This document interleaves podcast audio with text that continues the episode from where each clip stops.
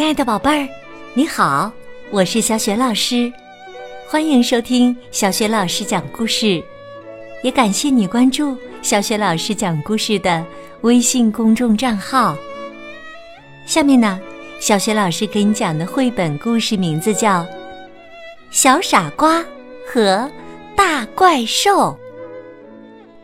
这个绘本故事书选自海豚传媒出品的。我爱阅读丛书，文字是来自法国的昂里埃特·毕修尼耶，绘图安娜·威尔斯多夫，译者齐蕊。好啦，故事开始了。小傻瓜和大怪兽。从前呐，在一片茂密的森林里。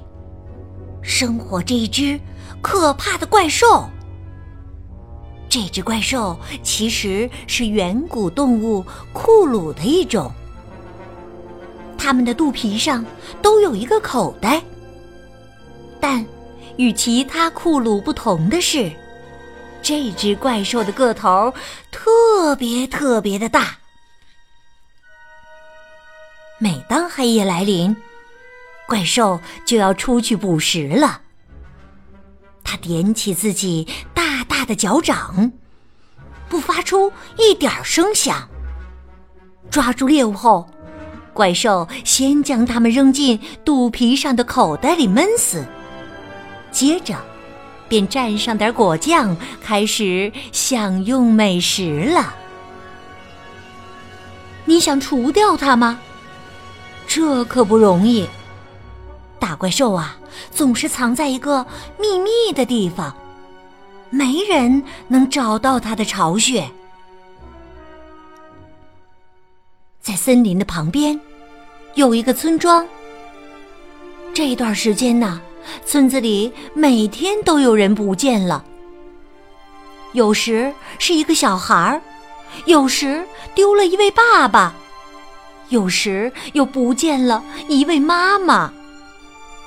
大家又害怕又难过，每天都有人在哭泣。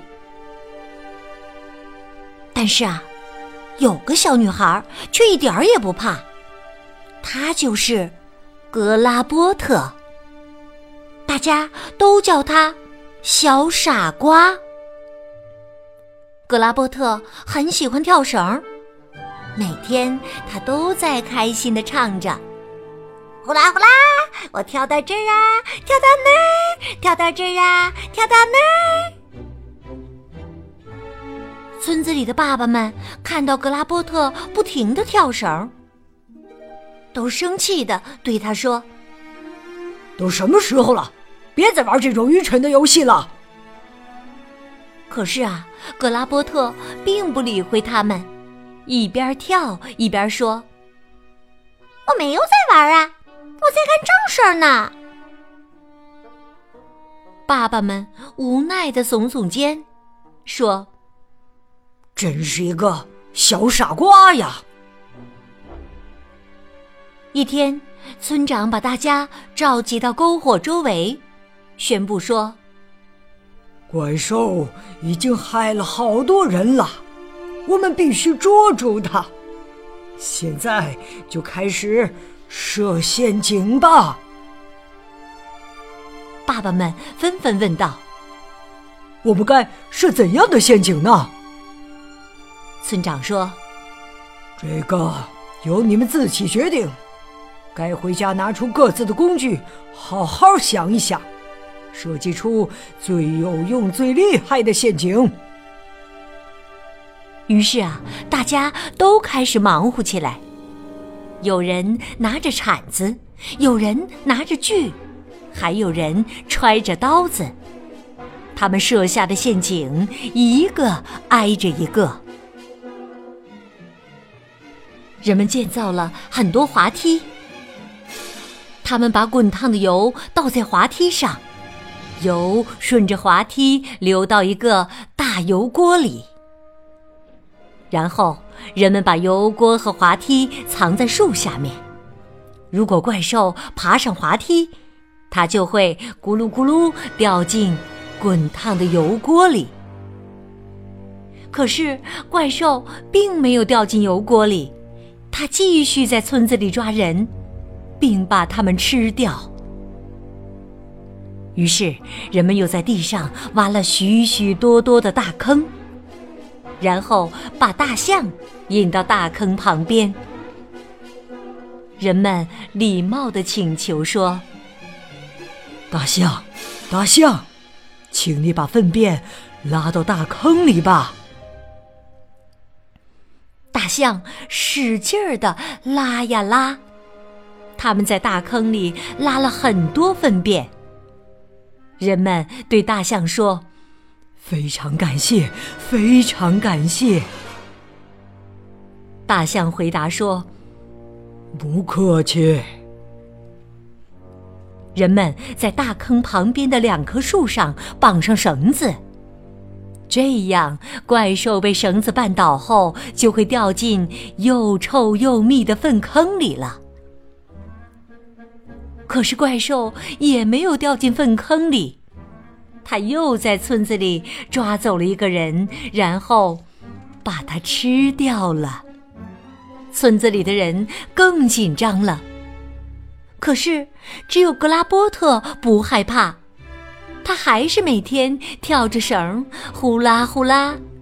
他一会儿跳到这儿，一会儿跳到那儿。有时啊，他会弄倒村子里装水的罐子。这时，妈妈们就对格拉波特大喊：“你快去别的地方玩吧！”格拉波特回答说：“我没有在玩啊，我在干正事儿呢。”格拉波特跳到了别的地方，可他又把花盆弄碎了。于是妈妈们又大声的对格拉波特说：“你快去别的地方玩吧！”格拉波特又回答说：“我没有在玩啊，我在干正事儿呢。”最后啊，人们都生气了，真希望怪兽。能把这个淘气的孩子抓走啊！村长连连摆手，制止道：“千万别这么说呀！”可是大人们都觉得理所当然。这有什么呀？我们都是这么想的。这时啊，大怪兽正在高高的树上观察着村子里的情况。他听到大家的谈话，心想：“嗯，好吧，今天晚上我就把格拉伯特抓来吃掉。”天黑了，大怪兽踮起脚尖儿，悄悄地来到村子里。他经过了一座又一座房子，躲过了人们设下的滑梯和粪坑。终于，他发现了格拉波特。和白天一样，格拉波特还在跳绳呢。他一会儿跳到这儿，一会儿跳到那儿。黑暗中，怪兽一步一步慢慢靠近。突然，呼啦呼啦的绳子一下子缠到了他的爪子上。怪兽张开大嘴，准备把格拉波特吃掉，可是呼啦呼啦的绳子又缠到了他的嘴巴上。这只凶猛的怪兽发现自己呀，完全被绳子绑住了。格拉伯特大声呼喊，叫醒了睡梦中的人们。大家纷纷起床，跑出来看怪兽。看到被绑起来的怪兽，人们都气愤地说：“就是你抓走了村子里的人吗？”怪兽的嘴巴被绑住，话都说不清楚，只听他哼哼着：“哼，我抓走村子里的人。哼，我抓走村子里的人。哼。”才不是呢！我只是给大家送来了这个到处乱动的小女孩。”格拉波特反驳说：“不是这样的，是我把她抓住的。”村民们都严肃的看着格拉波特，他们肯定的说：“你撒谎！你一个小孩子，怎么能抓住这么大的怪兽呢？”这时啊，怪兽温顺的对大家说：“我不是坏人，我只不过是一只库鲁啊！你们可以看看书上。”是怎么写的？村长的书上确实说库鲁不是坏人，可是书上并没有说像他这么大个头的巨型库鲁是不是坏人。可是啊，大家还是觉得格拉波特在撒谎。村长解开了绑在怪兽身上的绳子，向他道了歉，还承诺说一定会惩罚格拉波特的。巨型库鲁礼貌地向村长表示了感谢，他对村长说：“您能允许由我来惩罚这个小女孩吗？”村长说。当然可以了。大怪兽立刻用它大大的爪子抓起格拉波特，准备把它放在肚子里的口袋里。他想回去把格拉波特蘸着美味的花生酱一起吃。嗷呜，嗷呜！怪兽想的口水都流下来了。大家看到格拉波特被带走了，都欢呼起来。可是格拉波特有他的跳绳呢，他跳起来反抗怪兽，呼啦呼啦，呼啦呼啦，格拉波特不停的跳着，绳子在格拉波特手里转起了圆圈才一会儿的功夫，怪兽的爪子和嘴巴又被绑住了。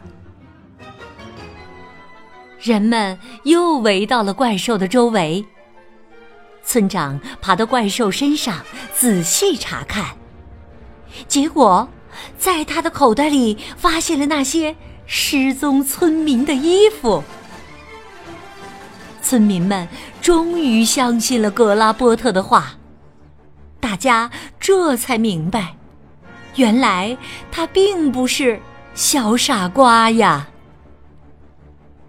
村长不停的夸奖格拉波特：“你的跳绳啊，真是太厉害了！从今以后啊，你可以自由自在的在村子里玩跳绳了。或者像你说的那样，这不是在玩，这是干正事儿呢。”